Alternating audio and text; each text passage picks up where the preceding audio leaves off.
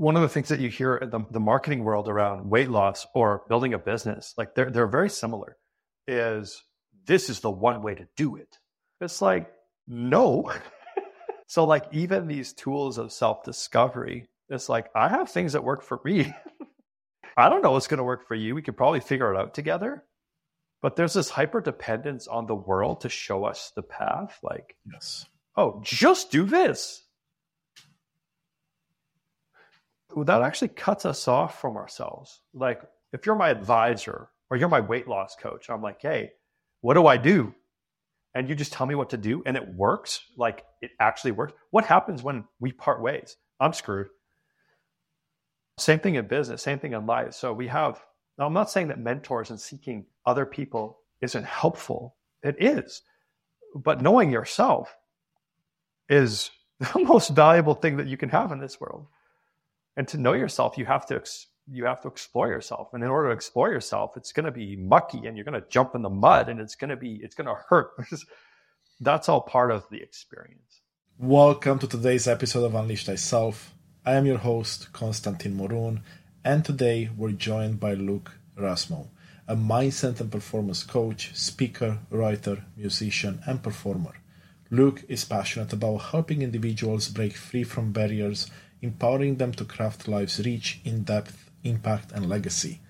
In today's conversation, we dive deep into the realms of personal growth, challenging and overcoming limiting beliefs, the transformative power of embracing discomfort, and the art of conquering fears to chase one's dreams.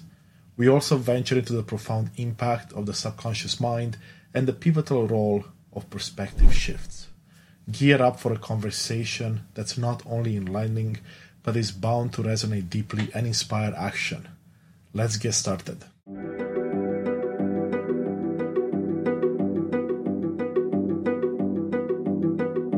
Welcome back to Unleash Thyself, the podcast that inspires and empowers you to unleash your full potential. I am thrilled to welcome Luke Rossmo to the show. Luke, we can't wait to hear more about the experiences and insights that have led you to where you are today and your unleashed moment, the moment you knew that you were on the path to becoming the best version of yourself. Luke, it's a pleasure to have you with us. It's a pleasure to be here. I'm super excited. Yeah, likewise. so, look, I know you have an amazing journey, right? You've, you've transformed your life in the last few years, and I can't wait to hear more about it and, of course, to share your beautiful story with the audience. I love that.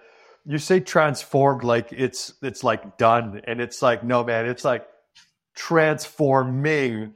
It's this, it. it's this never ending thing. I told you before. We just move, right? It's literally unpacking boxes there's no end when when you when you jump in the flow that's where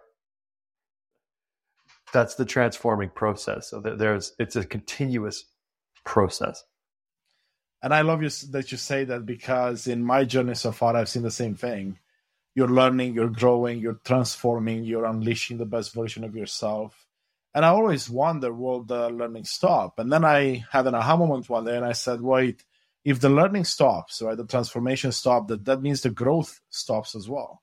And why would you want the growth to stop? Well, it's funny because I think my life certainly, and I think a lot of the lives of the people around us, we actually live a life where we we have stopped the growth. There's if you look to the natural world, like go look outside your window and go see a tree, like what what does it do? It grows. Yes. It just grows it's like, well, th- that's what we're here to do is to grow. And I think a lot of us get sort of like stuck in a rut, stuck in old patterns, stuck in beliefs that don't serve us. And so I don't think it's by conscious choice that we decide to like exit the flow of life, but that's, it becomes very, very painful. So that was, you know, that's where I lived most of my life. And so as a result, my life felt very small and, and painful in its own way. And growing everybody's process is different everybody's you know growing towards different things growing within themselves in different ways but i think one of the things that gets it gets romanticized like oh i'm on this beautiful path of growth it's like it's not always comfortable like that that's what growing is is stretching beyond your comfort zone and the the the way that you catch up to where you want to be is to grow that can be that presents its own challenges. And I think it's worth just commenting on. No, I think that's such an important point to make there, Luke, because you're right, it does get romanticized, and more so I see in social media these days and the news and anyone else you, you watch movies even. They make it look so easy. They make it look like you can follow a three step program and you can be done. Or even worse, in my opinion, they make it look like someone else can do the work for you. And mm. that's the part I fell for in the past myself. I'm like, cool, I'll buy this program. This guru is going to coach me and I have to do nothing. I just have to show up, and then my life will transform. It's it's like the ultimate scapegoat. It's like if you want to get fit, you don't go hire a trainer and then get them to work out for you. It's like, hey, here's the thing to do in the gym. You know, you might have somebody that a mentor or something that can say, hey, maybe we should explore this or do this. And and but but then you got to show up and do it. And and again, that's not comfortable. That that that is uncomfortable. The very thing that we need to do is the very thing that we've probably spent our entire lives or our recent lives avoiding because we know that it's not going to be comfortable. But again, that's where the growth happens. Absolutely, 100%. So tell us where then your journey starts because I know you said that most of your life you were living in a space where you were happy with yourself or your circumstances, right? You were feeling less than you should be feeling so tell us a bit about that stage first, actually, before we jump into the transformation piece and where it began. Yeah, every every butterfly needs you know the caterpillar stage, and I spent what feels like a long time in that stage.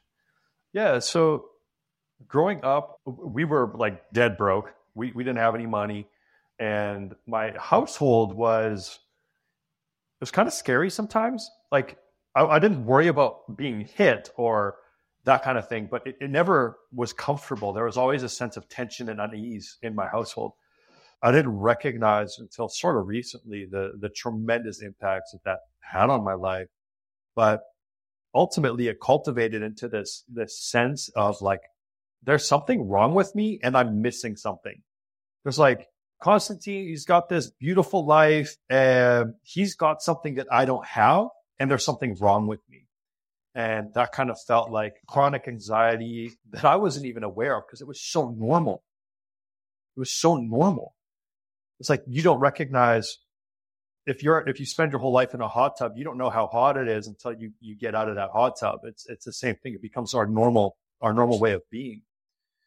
And so uh, all all part of that got roped into just a super low sense of sense of self worth, low self esteem, working a dead end job and just struggling to to make money and, and no hope. I didn't have any hope. That felt like there was no way out. And yeah, man, I was really, I think I was depressed a lot of the time. And I, was, I didn't know that of myself again because it's like depression's something that other people have. It's not something that I have. Anxiety, it's like, no, my family's anxious. It's like, I don't have that. Like, I was lucky. I missed it. It's like, no, man, you're, you're not self-aware enough to realize just how unhappy you really are. yeah, and I and I love you mentioned that because I mean I, I was in the same situation even as early as I was last year. Really, that's that's when I where I've been, and it's in the moment it's hard to realize that, and it's not until you become aware that you can make a change of it. So when did you truly become aware of all these things that were happening in your life and these limiting beliefs that you had from those early childhood memories or years in your life. Hey, it's Konstantin here, and I want to take a brief moment to truly thank you for being a part of this incredible journey of transformation. You are the reason we are creating this content. I see you and I appreciate you. Your support truly means the world to me. I want to ask you for a small favor. I'd love for you to join our mission by hitting like, subscribe, or leaving a thoughtful comment or review. Your engagement helps others discover these insights, and together we can continue to unlock the power of authenticity and personal transformation. And if you want to reach out directly to me, send me an email at konstantin at unleashthyself.com. I value any and all feedback. Thank you for being a part of this movement. Now, back to the episode. So, you know those movies where you have like the before picture and then the character has a revelation and then it like flash it flashes forward like six months or like three years and they're living this beautiful life. but nobody sees like the in between. Yeah. I'm still in my in between. Like I said, there's no, there's no, oh, I've arrived. It's, it's a, it's a process. So that really started for me eight years ago eight years ago, and there was a there was a there's a specific thing in a specific moment. So all of the things that I talked about earlier, there was one thing that I wanted to do more than anything else in the world, and it was just simple: is to play music on a stage. Like I wanted to play my guitar and sing in front of people, but I felt like that was an impossibility for me. Like, how could I ever do that? I had so many limiting beliefs around that. I, I had beliefs about what performance was that if I'm on a stage, then I have to play perfectly. Like I can't make mistakes. Mm-hmm. I've since learned and realized that even the best performers they they make mistakes, and it creates the most magical, beautiful moments on on stage in their performance. So, 28 years old, never played on stage, never played music, had this lifelong dream. I'd love to play on like when I say a stage, I mean like the tiniest stage you could imagine in front of one person. That's what I'm talking about. I'm not, I'm not talking about grand aspirations here. I'm talking about yeah. the bare minimum. and it, like even that felt impossible. So some somehow I, I entered this this this imagination, this imagine land where I projected myself out onto my deathbed. I'm like, you know, 95 years old or whatever. I'm looking back on my life as if I'd never conquer my fear. It was the, the thing that I was most afraid of was to be on stage for whatever reason. And I imagine myself on my deathbed looking back saying like, you never, you never did it. And the idea of looking back on my life with, with that regret, it was somehow worse than the fear that I was experiencing in the moment. Mm-hmm. Somehow. And so I said, you know what, I'm going to get on stage if it kills me so I booked, I, I, looked up local open mics. So low stakes, low stakes. Two weeks rehearsing two songs. I don't know what songs they were. I had been writing music silently, like a, a closet writer for years. But I went to that open mic and I got on stage and I didn't die. I, I came out the other side and it wasn't comfortable. Like I don't remember being on stage. I, I literally blacked out. I remember getting off stage and I remember the feeling that I had. And it wasn't this just that I played music on stage. It was, it was more, I felt more alive than, than I'd ever felt in my life. And it was like, oh my, oh my, oh my God.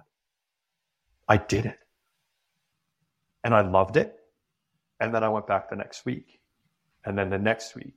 And that slowly began to like, oh, Luke's playing shows now at coffee shops. And then had this. I made a, I recorded a single. Then it was like, well, we recorded an album. And I was like, oh, I have this music. And then we played a, a big CD release party for, with a band.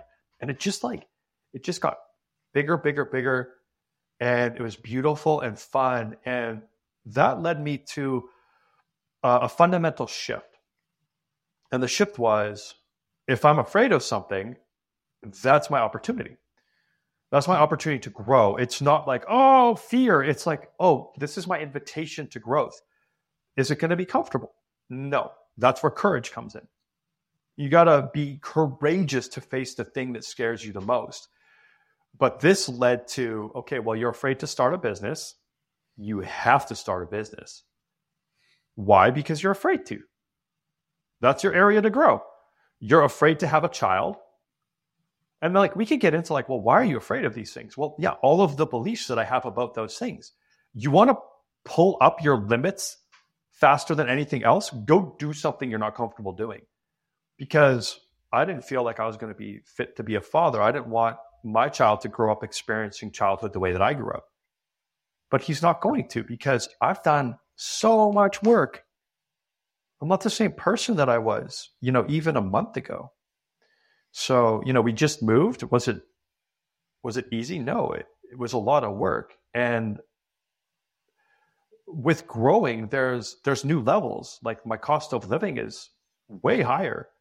Is that necessarily comfortable? Well, old Luke would say no. But it's it's all just an invitation. And so when you when you when you see fear and then you shift your relationship to it, it it, it beckons you forward. It's your call. That's your call to grow. So yeah. that led me on a path, and that's that's certainly not exhaustive, but realizations that I had along the way was, Luke, you've never actually felt okay like in your core, the core of your being, you're you're you're not okay. You're not safe. You're not enough. These things that I've, I've, I've learned, these practices that I've, I've developed to look within and reveal these non truths that I held to be true about myself. But it's been a process. And if I'm being totally honest with you and your audience, which I will be, again, there's not like, oh, I'm not human anymore. I have figured it out. It's like, no, I woke up this morning for the first time in three years with dread in my stomach. D- dread. It's like, what is this? What this is so it's so familiar because I used to live with it, but then it's on the other hand, it's like, this is so unfamiliar. I, I haven't experienced this in so long. But the way that fear is my opportunity, it's like, well, this is my opportunity and it's like, well, Luke, well, what's the opportunity? Well, to be with it, just to love it as it is, not to judge it as it shouldn't be there, not to make enemies with my experience, to hold myself in my experience. So it was a beautiful gift this morning. And rambled, man. Uh, you got me going. no, man, that's that's amazing. I was gonna cut you off there a couple of times. I'm like, no, no, this is this is powerful wisdom. And what I find amazing by everything that you've shared is that that's Luke's story, but I can relate with it. And then so many, I can see so many of my other friends and family members and even people I've talked to, they can relate to at least some parts of that. Because, like you said, that's the human experience that we all go through. Of course, your insecurities might be different than mine, but at the core of it, it comes down to are we aware of them and are we tackling them? So it could be a fear, like you said, right? It could be something else. But again, there's so many things to for us to unpack here. One of the things I wanted to address right away is the idea of you following your heart around the music and doing something that you truly wanted to do and how liberating that was because that puts you on this path to become a better version of yourself, to be happy, to, to find all this. And the reason I want to bring it up is because I'm a huge believer in the same thing of following your heart and the magical things that can happen after. At the beginning, when I started to follow my heart in doing this podcast and a few other things, I didn't really realize the power of it. And then every day gets better and better. Every day, despite still working a nine to five and having so many other commitments in life, I find more joy and more joy because everything now is tied to that purpose I found for myself or that mission in my heart that I can do. And it sounds like you found something similar. And of course, there's more to it. We'll we'll discuss later. But I wanted to touch on that because I think that's something that a lot of people, including myself, haven't done in their life, or they've started maybe late in life. And that's fine. It's never too late. But what if you could start a bit earlier? What if you could save a bit of that heartache and can be on the journey earlier? I love that. There's a, I don't know if I came up with it or if I read it somewhere and I liked it.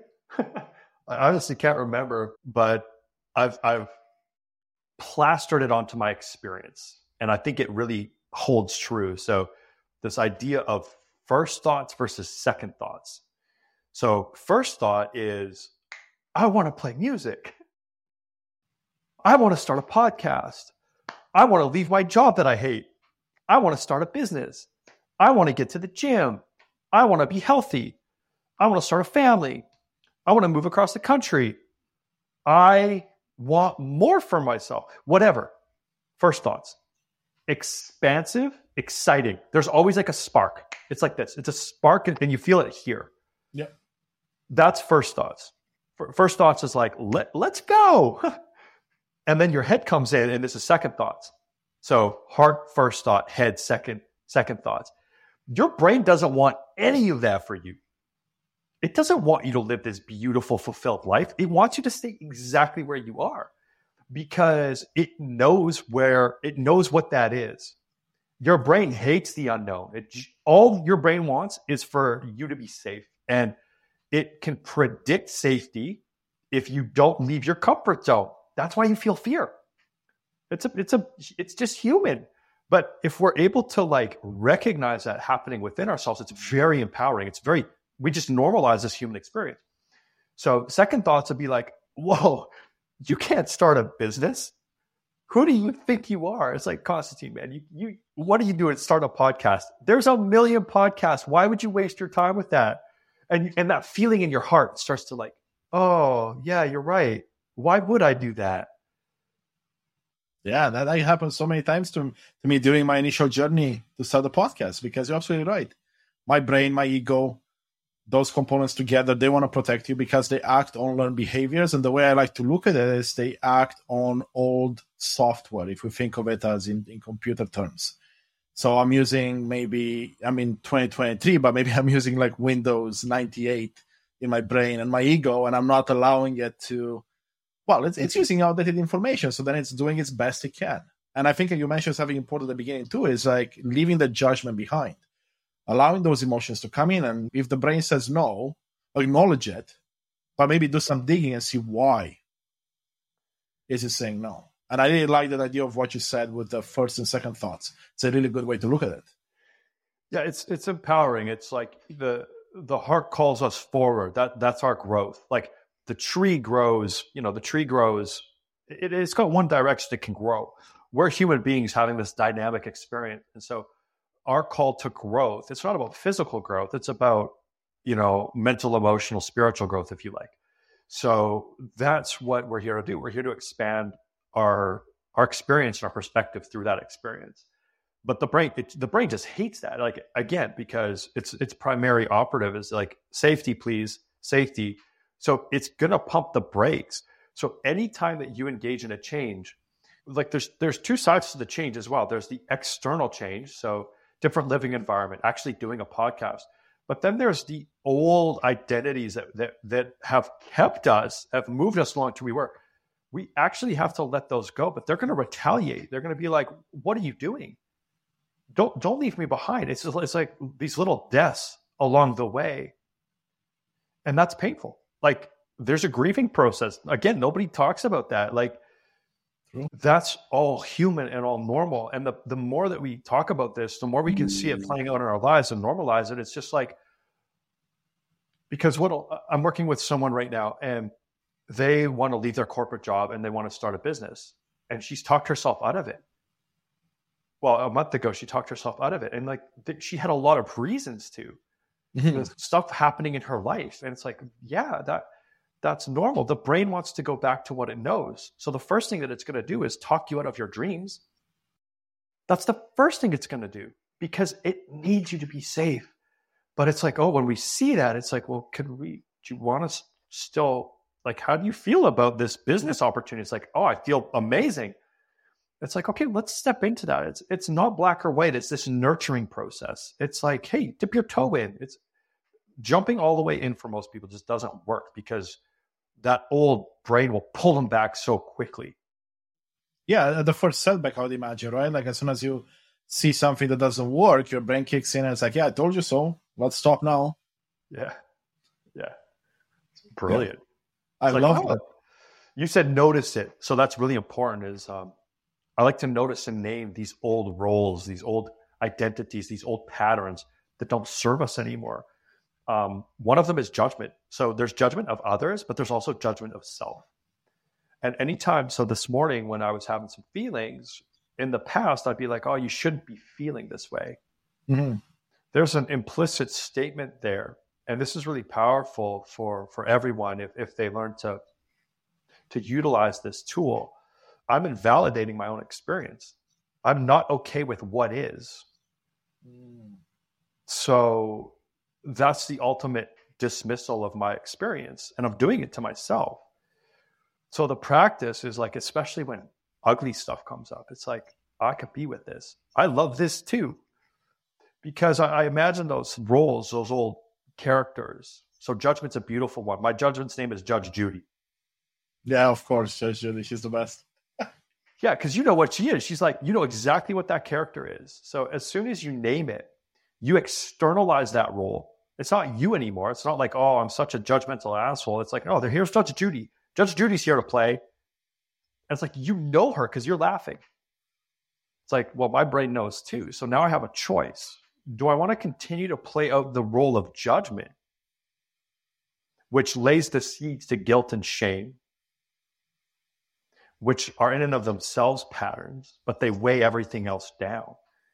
They weigh our experience down. Or do I want to practice some love and compassion? Do I want to bring a little bit more love to my experience today? A little bit more love to Konstantin, a little bit more love to my family. And when you look at these things like little children, it's like I got a three year old, little Rex. If he comes up to me and he's crying, he's hurting, like my stomach hurt this morning, like it was uncomfortable. And if I'm like, yo, kid, you shouldn't be this way, it's not okay to cry. Well, I'm invalidating his experience. But that makes a lot of sense when we talk about a kid, but I'm, I'm saying, hey, take that idea and then apply it to yourself. And that's a practice because part of you is going to revolt. It'll be like, no, I, I, I need this judgment. It's like, it's not working for you the way you think it is. It just hurts. yeah, and usually what it means is you're also repressing emotions and feelings, right? Because if you're judging mm-hmm. yourself, you're just pushing things down and you're reconfirming the fact that it's not okay for these feelings to show up. And then they go deeper and deeper, and then eventually they'll blow out. And I, I talk from firsthand experience with that because I know exactly how it feels. Me too. so I'm sure we're not the only ones, right? Like people no. in the audience, I'm sure will will pick up on this as well because again, this is not something that anyone teaches you, and you pick it up when you're young, right? Like if Rex were to come up to you and you did that, intentionally or unintentionally, most of the time it's unintentional, right? Because you want the best for your child or whoever is raising them. And these learned behaviors now getting printed. Yeah, and now we're stuck with them, and it's just our normal experience. And I was talking with someone yesterday about safety. So she she doesn't feel safe. So it can be it can be helpful to know where that like where that came from. The truth is, like we'll probably never truly know because our memory is so fallible. Um, but ultimately, it's like, well, we have this experience now of, and we did some work to get to this. So it wasn't. Usually, people are very unaware of. Okay, I'm not. I don't feel safe. But in her lack of safety, she, because that identity needs evidence to mm-hmm. self-sustain and that's how the brain works it, it looks for and creates evidence to support the story that it's telling about the world in itself her brain automatically filters information coming in so conversation that she has and she feels threatened. That person's not saying anything threatening. It's her interpretation built off this model of like well i'm not safe here. And so it, starting to do this work and understand like how these things get reflected back to us can be incredibly powerful and liberating. But there's also a stage where when we become aware of it, it, it we when I realized just how anxious that I was day to day, it was like almost crippling because I wasn't aware of it before. And now that I'm aware of it, it's like, holy, holy cow, this is here all the time or we have a contrasting experience. Like I remember the first time that I felt safe. And I was like, oh my, I can just be myself. Like, what's going on here? I was in this beautiful community and group uh, with with two of my mentors in this space that they created. And I was like, why do I feel so good? Like, why do I feel so good? And then I went back home. And, and this wasn't that long ago. This was within the last year. When I got back home, with my family, my nuclear, my my wife, my my child, and I was like, I, what's different? And it, it, took two weeks for me to realize, like, oh, oh, I don't, I don't feel safe. But I only knew that because for a weekend, a weekend, I felt safe. Mm-hmm. Yeah. That's powerful. And again, you touch on so many important topics there, but I want to bring it back to that awareness piece because this is a great example of that. You weren't aware that there was even an issue to begin with, or something you were feeling consciously was felt subconsciously. But now, because awareness was brought up, and you now realize, wait a second, there's an alternative. Now you're able to do the work on it. Yeah. So we will often be conscious of things in the world. So I, I like to imagine like this this imagery of a lake or a, uh, a weed growing up. So we have the surface, uh, whether it's we'll use the weed as an example. So we have the weed growing out of the surface of the soil. We're aware of that. So in our lives, that might look like recurring thoughts, patterns of feeling. So we go to like feeling in the body, so throat, chest, stomach, feelings there. And most people often are, are so disconnected from their felt experience. So they can take work to even dip in, dip into our felt experience.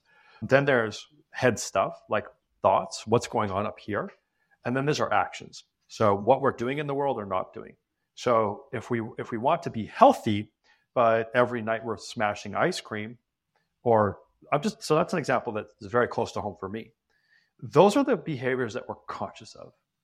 Yep. But that's the top of the weed as an example. Or if you imagine the, the surface of water, there's these bubbles that emerge from below the surface of the water, and you see the bubbles on the top of the surface.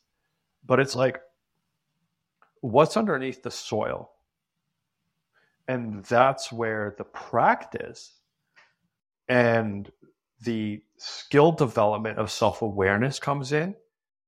Uh, because if we're only ever dealing, like let's say I have money issues, well, that's the that's the weed of the plant that I have. So if I'm like, oh, let's say I have a belief that that money's hard to come by, or making money's hard, and I'm working at that level, it's like, well, I can see that belief. That's pretty obvious. So what's the alternative belief? Well, making money's easy. Well, that's very superficial for most people. Usually money's not actually about money at all. It's like, what's underneath that? What's the root? And the root will resolve into um, some form of I am not statement. So it's an identity level statement that negates, that separates us off, cuts us off from life. So they'll look like I'm not safe. I'm not something. I'm not safe. I'm not enough. I'm not okay. I'm not worthy. I'm unlovable. That's a negation of self. And those for, for people are at the root of of what they're experiencing and seeing in the world. I used to work with people in weight loss. There's all sorts of it, beliefs and identities that get ingrained through the perpetual struggle of weight loss. So I'll do you want me to take you through like the different levels of this as a pertains? Yeah, that's absolutely. Why not? Yeah, it sounds very, very intriguing. So this applies to different areas of life.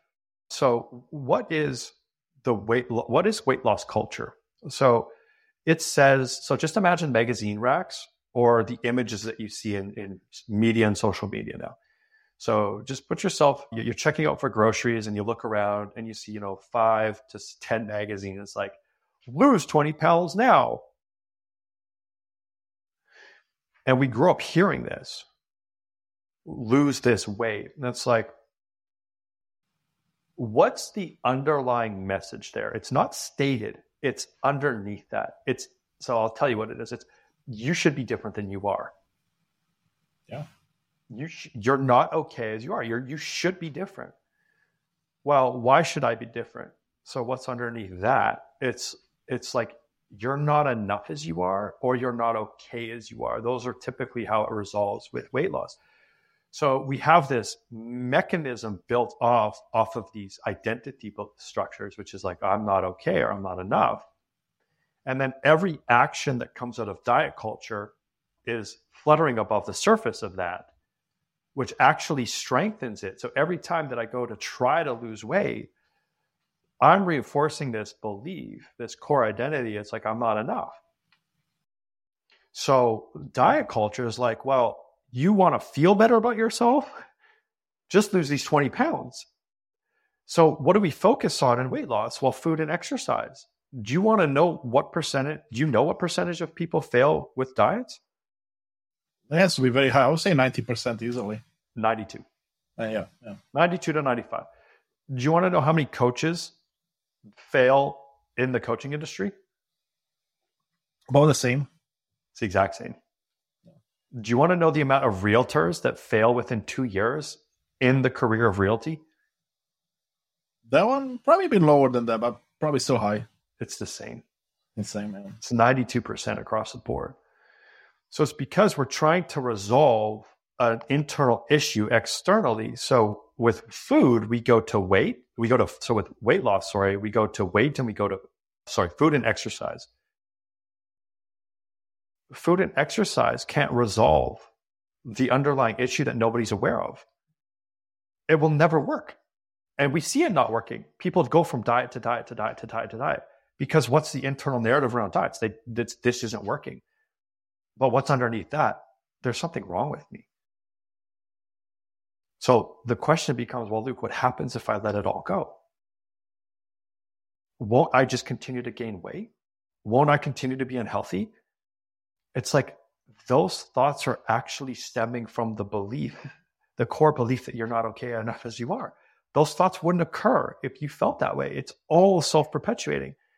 So this is very difficult for people, but this is where the real work is. It's like, can you resolve that at the core? And the way to do that is like, well, what if you were enough? Just as you are in this naked moment. What if you were okay? And you get them just to step into that for a second, dip their toe in. You don't need anything. You don't need to lose any weight. And then the old pattern will come up, but how do I lose weight if I'm not thinking about losing weight? It's like, no, that's just the old pattern sneaking back up. So we can notice and name that whole thing.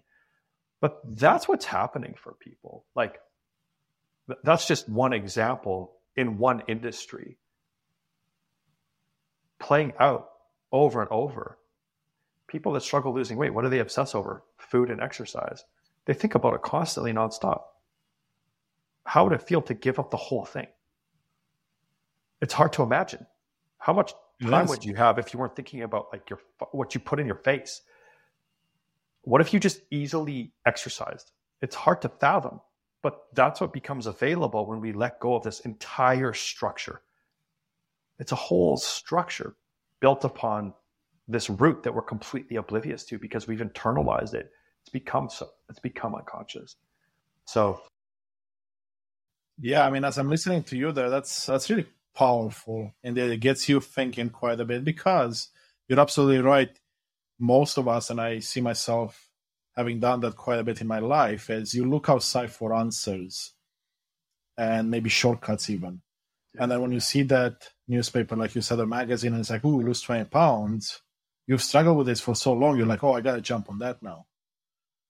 But it reinforces the same things you're talking about, which we're not aware of. So then nothing yeah. works. You go the next one, next one, and next one. And of course, I've been there myself many times. So and, uh, yeah um, I was going to say hundreds of people, but I've worked with hundreds of people that have been through that. So it's it's it's like almost the entire population, and especially women. So like almost the entire population, and especially women. Now we just talked about one end of the spectrum. So we have this continuum of extreme obsession about like food and exercise, and always struggling while on the other side of the continuum is obsession about food and exercise, but looking looking fit, looking like, oh, that that person's like healthy. There, what's the underlying driver in both situations? How do we know? Obsession. Constantly thinking about food. Like you see this all the time in in the fitness influencer community it's like this hyper obsession and focus about food. Like that's common in both areas. The presentation of it looks different. We idolize one aspect of that, like one presentation of that in the world. We idolize that. Like we put those people on a pedestal, which is in a way almost even more dangerous because who are we now if we're not this fit person? That's a, that's a whole nother identity structure. But the driver underneath is, if I'm not this fit, jack person, fit and jack because I obsess about my food and I obsess about exercise, and my whole life revolves around those two things, what's underneath all of that in both cases? Often, and I'm not saying in all cases, but in a lot of cases, it's still the root of I'm not okay. Yeah, I'm, I'm not, not enough. Yeah. Because like if I felt like enough, why would I be obsessing about my food 24 7 to look a certain way? It's like doesn't make any sense. That's that's an amazing way to look at it. And I couldn't agree more. That's beautiful. So then how let's talk about this. How do you get to not obsess about it? You go deep, like you said, you look at the root cause, but how do you actually do that?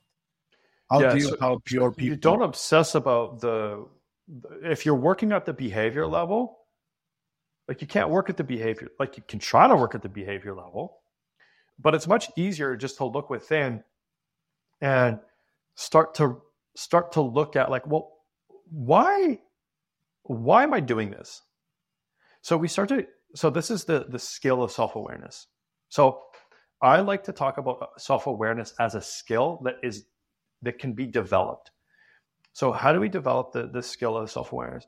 First of all, we need to be exposed to different ideas, different perspectives. Yeah. If if I only have my perspective, which is just a perspective in the world, then everything in, in my world will will will be evidence to support my perspective. So when I say perspective, I mean set of beliefs, the way I see the world, the stories that I hold about the world and myself. So I need to be exposed to different different perspectives. So growing up, let's just say money doesn't grow on trees. That's something I heard. That's a belief, that's a perspective. Is it objectively true? Okay, so yes, there's not such thing as a money tree, but basically if you have a business, that's a money tree. That's what business is. Like a business is, is a money tree. So in a way, like yeah, actually money does grow on trees. But if I'm not exposed to that perspective, I don't have the opportunity to change. So these conversations can be really powerful because people can find themselves within the story and then start to reflect and say, well, does that apply to me? Now, the way that our belief structures work is it's like we challenge what we what we're hearing. It's like because it, it goes against the grain and we calcify around our beliefs because they form part of us. It's just our brain saying, hey, this is who we are. This is safe. So that's coming back to that sense of safety. This sense of identity, this set of belief structures is safe. Is it working for me? Not at all, but it's safe. So that's all the subtext that's happening, which means that, like, when, when you present somebody with a new perspective, the first thing that most people do is going to argue with you. It'd be like, of course, money doesn't grow on trees. Like, look, I'm broke. But is everybody broke? No. Okay, so we can start to pull the beliefs apart. So if you're are you interested in defending your beliefs? Are you interested in actually hearing a different perspective? That that can be a beautiful place to start. I talked about the the weed coming through the surface of the ground. Okay? So we need to be curious, not like why do um, why do I feel like I need to lose 20 pounds as an example? What's going on within me?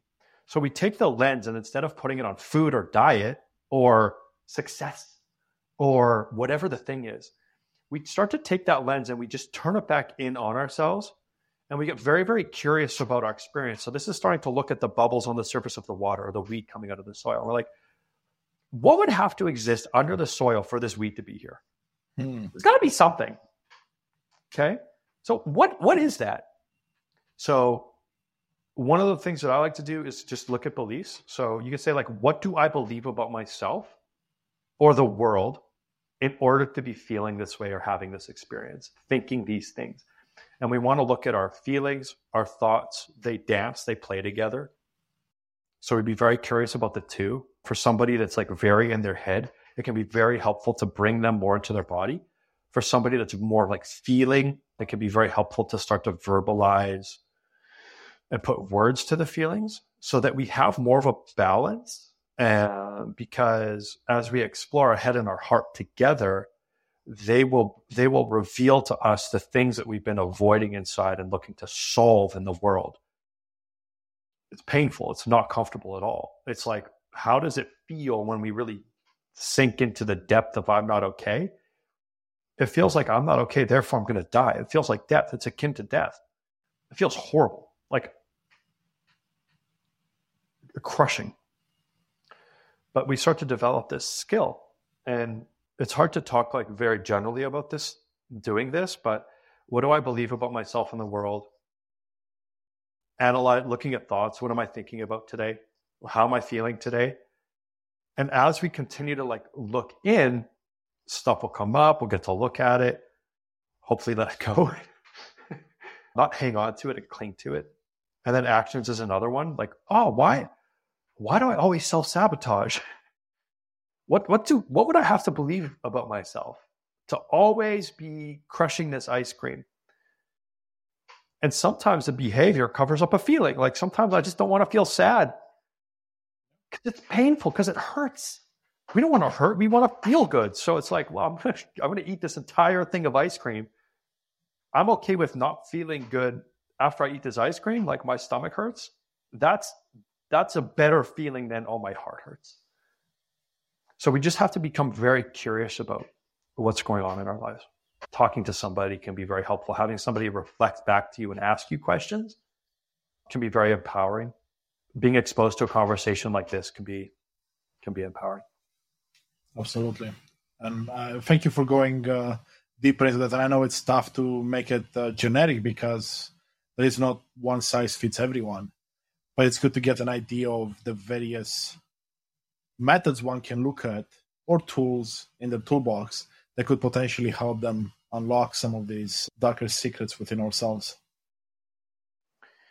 Yeah, absolutely. There's there's one of the things that you hear in the, the marketing world around weight loss or building a business, like they're they're very similar, is this is the one way to do it. It's like no. So, like, even these tools of self discovery, it's like, I have things that work for me. I don't know what's going to work for you. We could probably figure it out together. But there's this hyper dependence on the world to show us the path. Like, yes. Oh, just do this. That actually cuts us off from ourselves. Like we, I rely if if I'm if you're my if you're my advisor or you're my weight loss coach, I'm like, hey, what do I do? and you just tell me what to do and it works, like it actually works, what happens when we part ways? I'm screwed. Same thing in business, same thing in life. So we have, now I'm not saying that mentors and seeking other people isn't helpful. It is. But knowing yourself is the most valuable thing that you can have in this world. And to know yourself, you have to you have to explore yourself. And in order to explore yourself, it's going to be mucky and you're going to jump in the mud and it's going to be, it's going to hurt. That's all part of the experience. Yeah, absolutely. And I, I love how you touched on that because you can't really rely on everyone else to give you the answer. I've been there many times. It's about coming in and realizing you have all the answers within. But that requires you to get to know yourself, like you said and do the work so you can find those answers because we have so much knowledge within us from all the years of studying and learning and trying all the diets and trying all the business ideas and strategies but without doing the work internally we can't really make the most out of those tools no because they all filter through our our stuff the the lenses that we carry that we're not aware of of the lens of i'm not okay of i'm not enough is filtering these things in and it um, it not only filters them, but it actually colors them because that's how lenses work. if I put on blue colored lenses, I see the world in blue. It's it's the same for these these identity structures.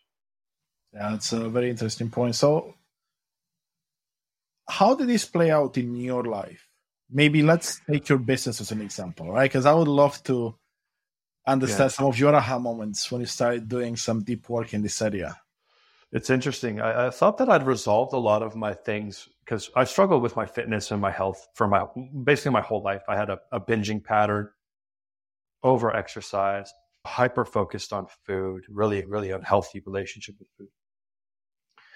Because I hadn't done some of the deeper work that we've sort of been hinting at here, I actually brought a lot of those things into business. They just they just looked a little bit differently So one of the ways is if if I'm if I don't feel safe, then I feel like I have to control everything in the world. I have to control, and I can't. I can't. I can't. I can't control you say. I can't control how you show up. I can't. I can't control anything. Like I, I can I have some semblance of control over my world, but but even there, I woke up with a feeling this morning like I, I didn't control that. Yeah, exactly. So it's like, well, well, what do I really have control over? But there's this part of me. So I notice a name. Um, it's it's a controller. And so the controller shows up because well, I've never felt safe. I've, I've felt safe so rarely. So when I'm talking to somebody under that identity or that that structure, I'm trying to fit them in a box and pull them into a coaching program. It's like and it's like I need you to be okay. So come work with me. It'll be the best. Oh, hey, Konstantin, come come jump into my program. It's going to be amazing. It'll change your life. But secretly, I need you. so I'm trying to control everything in the world. So it's it it's so subtle, but once you start to see it, it becomes a skill of self awareness. Becomes more obvious. It's like, well, why am I running this social media post like this? It's like because I need somebody. I need somebody to come into my program because I'm worried about money. Oh, I'm worried about money because I don't feel okay. So things like a million different ways. Like if we were to go through the list of all the ways, we'd be here for the next two hours. But just a few things that some people maybe can relate to: avoiding checking my, my bank statements, avoiding taxes. I avoided my taxes for two years. I didn't even recognize I was getting penalized as I ignored them.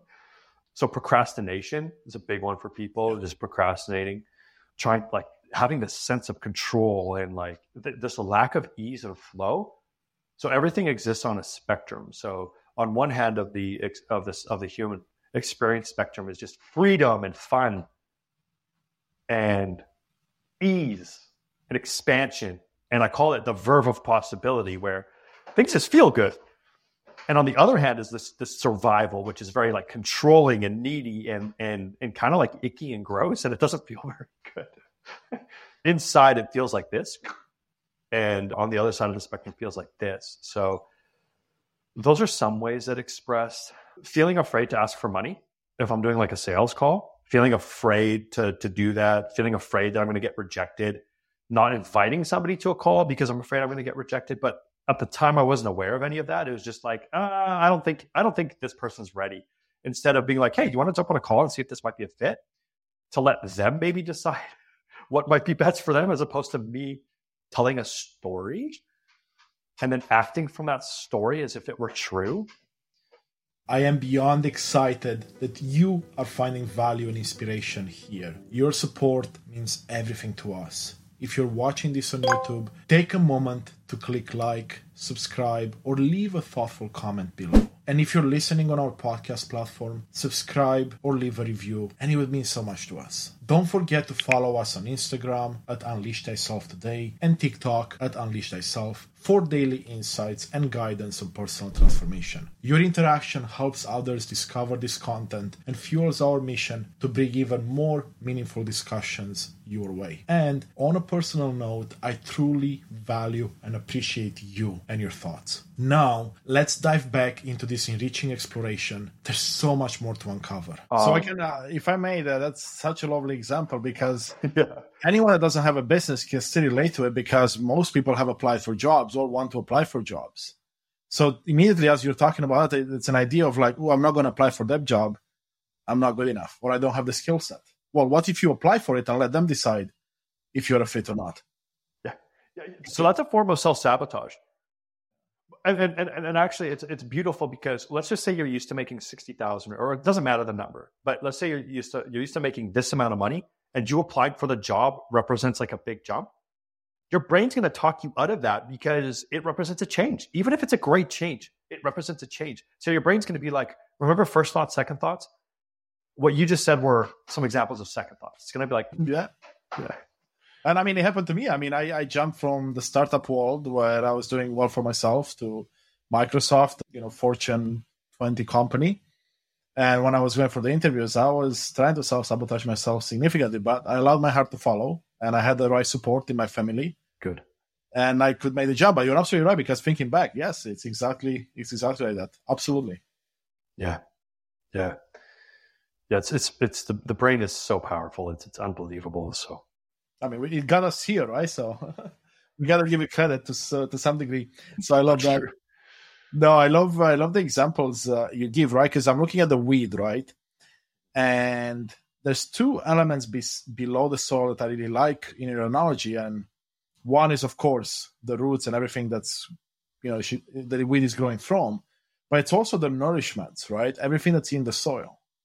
So if you don't have the right ingredients in the soil, then you get either a smaller plant or maybe no plant at all. And I see the same as us. If we look at different parts of us as that weed or a beautiful flower, maybe, maybe it's a better example. How do we feed it enough so it becomes really beautiful? It has this amazing life cycle where it's giving us the most beautiful, fragrant flower in the world. What does it need? Attention. Right. And of course, the sun coming from the top, but it also needs all those nutrients from below. And the same uh, analogy I like to use, and actually I had this aha moment watching my dogs the other week. I was looking at a beautiful, massive pine tree, and I noticed that uh, the lower level it had branches that were dying out, and then of course it had beautiful branches going up. And I realized that the tree didn't have a need for them anymore, and because they weren't getting sun, they were dying out. Well, what, how about we look at ourselves the same way and say, hmm, there's a part of me, a belief I no longer need. So what do I have to restrict in order for the belief to go away? Like restricting the sun in the example of the tree. Mm-hmm. Maybe I'm not feeding it anymore. That those reassuring patterns that I was doing before, right? Like to the example you gave, right? I'm not feeding it, I'm not feeding it, while it goes away eventually. Yeah, I think what you said is is true. So most of us because of the, the nature of the brain and the way that the the unconscious works. So so, so there's this. I used to really struggle with the term unconscious, like that idea. It just, just means we're not aware of something, and we can't be aware of everything because there's just too much information. The, the brain does too much. Okay. So the first step is we have to make what, whatever the root of the weed is of the weed that that has to be made conscious. So this is why positive affirmations don't work to, to change our lives because that's like trying to plant a new seed but we just ignore the weed. And we can't deal with the weed that's coming out of the soil because that's just part of it. That's just that's the result of everything underneath. So we have to again cultivate this the self the skill of self-awareness and then when we see there, so this is where the analogy breaks apart a little bit. It's not like we actually even pull the root up. We see it for what it is. And that now we have an option. It's like, well, do we continue to live out of that pattern, out of that belief, out of those notions about ourselves in the world? Or do we practice, practice something new? Yeah. And that's where our power is. And there's this really toxic idea in the self help world or the self development world. First of all, there's no self to develop. It's a misnomer. We develop skills like you're beautiful, perfect as you are. That's the point. How who are you if you're okay and enough and safe as you are? You're you're great. There's nothing to do. so maybe we had to develop some skills. Like I don't know, but it's not that the the weed or the old roles never present again. Like the feeling that I had this morning it's not the goal is to never have those things because we're human we're having a human experience. Yeah. so we, we we don't make the my, my my goal isn't to never feel those things again. It's actually to change our relationship with them the love that i talked about to accept them as they are. Now feelings are like just like you said like they're like i have a guitar beside me. So if i hit the guitar string it rings out and what do I do to get the guitar to stop ringing out? Nothing. I just don't But it's the same for our internal emotional world. So if that feeling that I had this morning, which was horribly uncomfortable, like in the past, man, I, I don't know. Like I never was a day drinker, but like it was so uncomfortable. Like I'd do anything to get away from that feeling. Probably go exercise actually. Instead of just be with the feeling. Well, what happened when I sat with it? I had some tears come up. Truthfully, you had some tears come up. I don't have that feeling at all right now. Just like a guitar string. And then we get to practice something new. New beliefs. And the question becomes, well, like, what does that look like?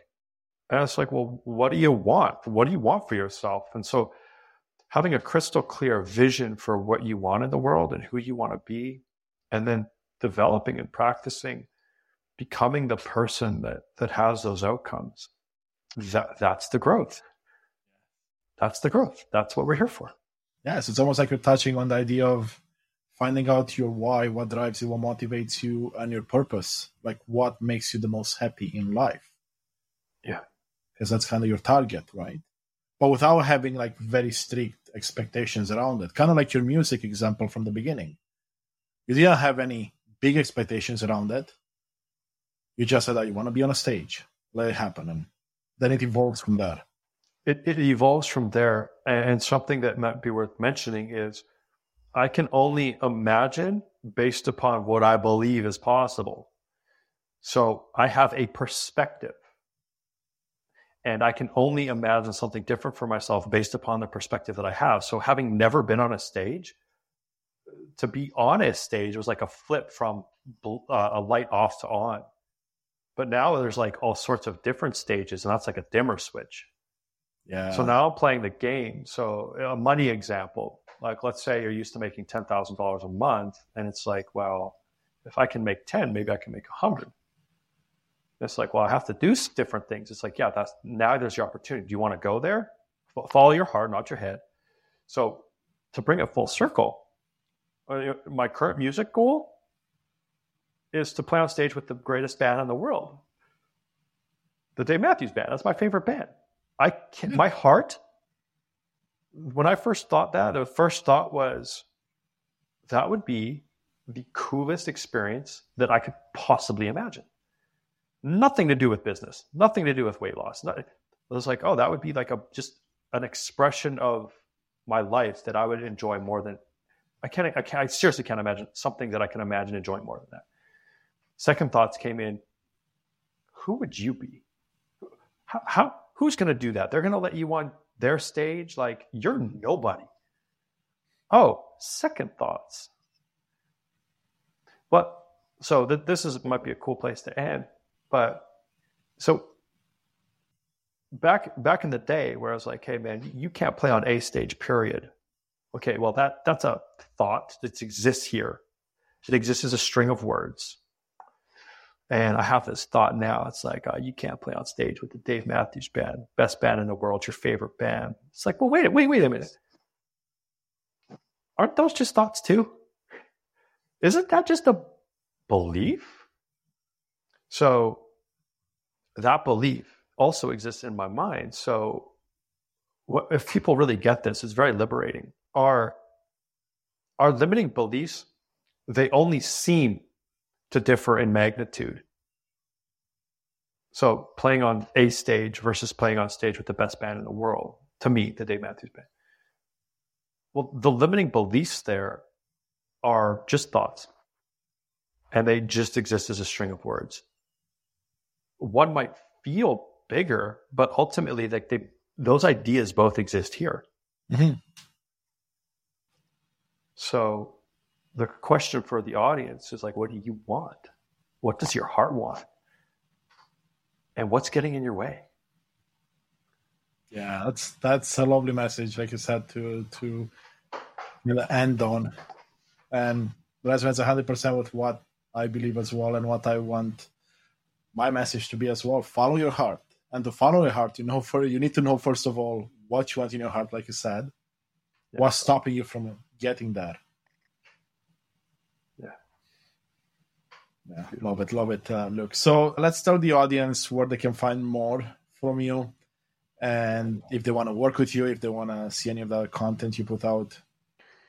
Yeah, for sure. So I do like little sound bites, get people thinking on TikTok. I'm on TikTok now. so that's one type of content. On Facebook, I, I do a lot of writing, um, sharing perspectives. I have a, gr- a free group on Facebook that people can come and get exposed to these ideas and marinate in them, uh, be part of a be part of a community. If people want to have a conversation, they can reach out on Instagram or Facebook. There's only one Luke out there. I'm lucky that way, so you can just look me up. Now, I'm running. It's a free money workshop. So I'm not sure when the, the podcast comes out exactly, but they happen every month in the second week of the month on a Sunday. So if if they want to register for, I call it the Money Breakthrough Workshop, and it's about looking at the beliefs that we have around ourselves and money, because it's a big one for people. And we do some some work there. It's a workshop, so we do some work there. And if if people want to register for that, I, I can give you the link. Yeah, absolutely. Yeah, send me my send the link, and I'll put it in the show notes for sure. Amazing. For those interested. Awesome, Luke. Well, thank you so much. It's uh, been a pleasure. I've learned so much, and I love your perspective and how you think and what you've been able to accomplish, of course. And hopefully, we got the audience to think uh, a bit differently as well, to see a different perspective, right? They may not agree with it fully, but let it simmer a bit. Let it uh, sit with you and see how you feel after. Of course. And I love that. But before I let you go, is there anything else you would like to add or, or share that maybe we haven't touched on? I know there's a lot, but maybe any parting thoughts? Yeah you said to the audience like let it let it hit you. And i'm going to say like let it hit you a couple ways. Like notice is it hitting you here? Is it hitting you here? Is there a difference? And the the other thing that i like to invite people to is I hate when we think that some we put someone on a pedestal and think they have all the answers. So the, the ultimate litmus test is what do you feel? not what do you i don't think what do you think but but what do you feel? Like does anything that's said or shared does it resonate with you here? Like if so fantastic. It's it's a great message for you right now on your journey. And if it doesn't it's like that's okay too. It's okay. Yeah. Love it and like you said it's about that uh, judgment free zone of yourself right if it resonates great go from there if it doesn't well there's more work to be done before it does no no shame in that no shame no judgment. Okay. No judgment from us. Exactly, right? Now, Luke, I wanna I wanna thank you so much for your time today, and I wanna thank the audience for sticking with us. And until next time, thank you.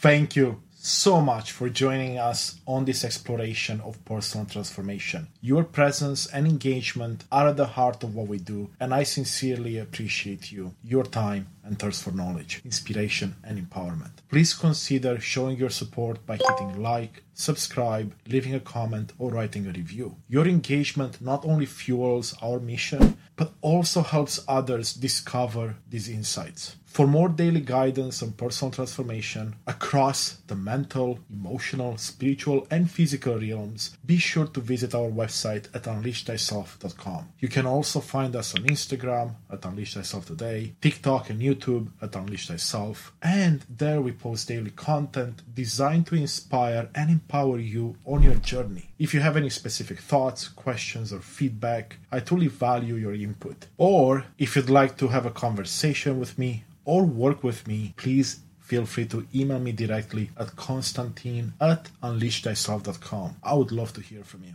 Together, we're building a community united in authenticity and purpose. Once again, thank you for being a part of this movement. Until next time, continue to embrace your true self and live a life on purpose with purpose. See you in the next episode.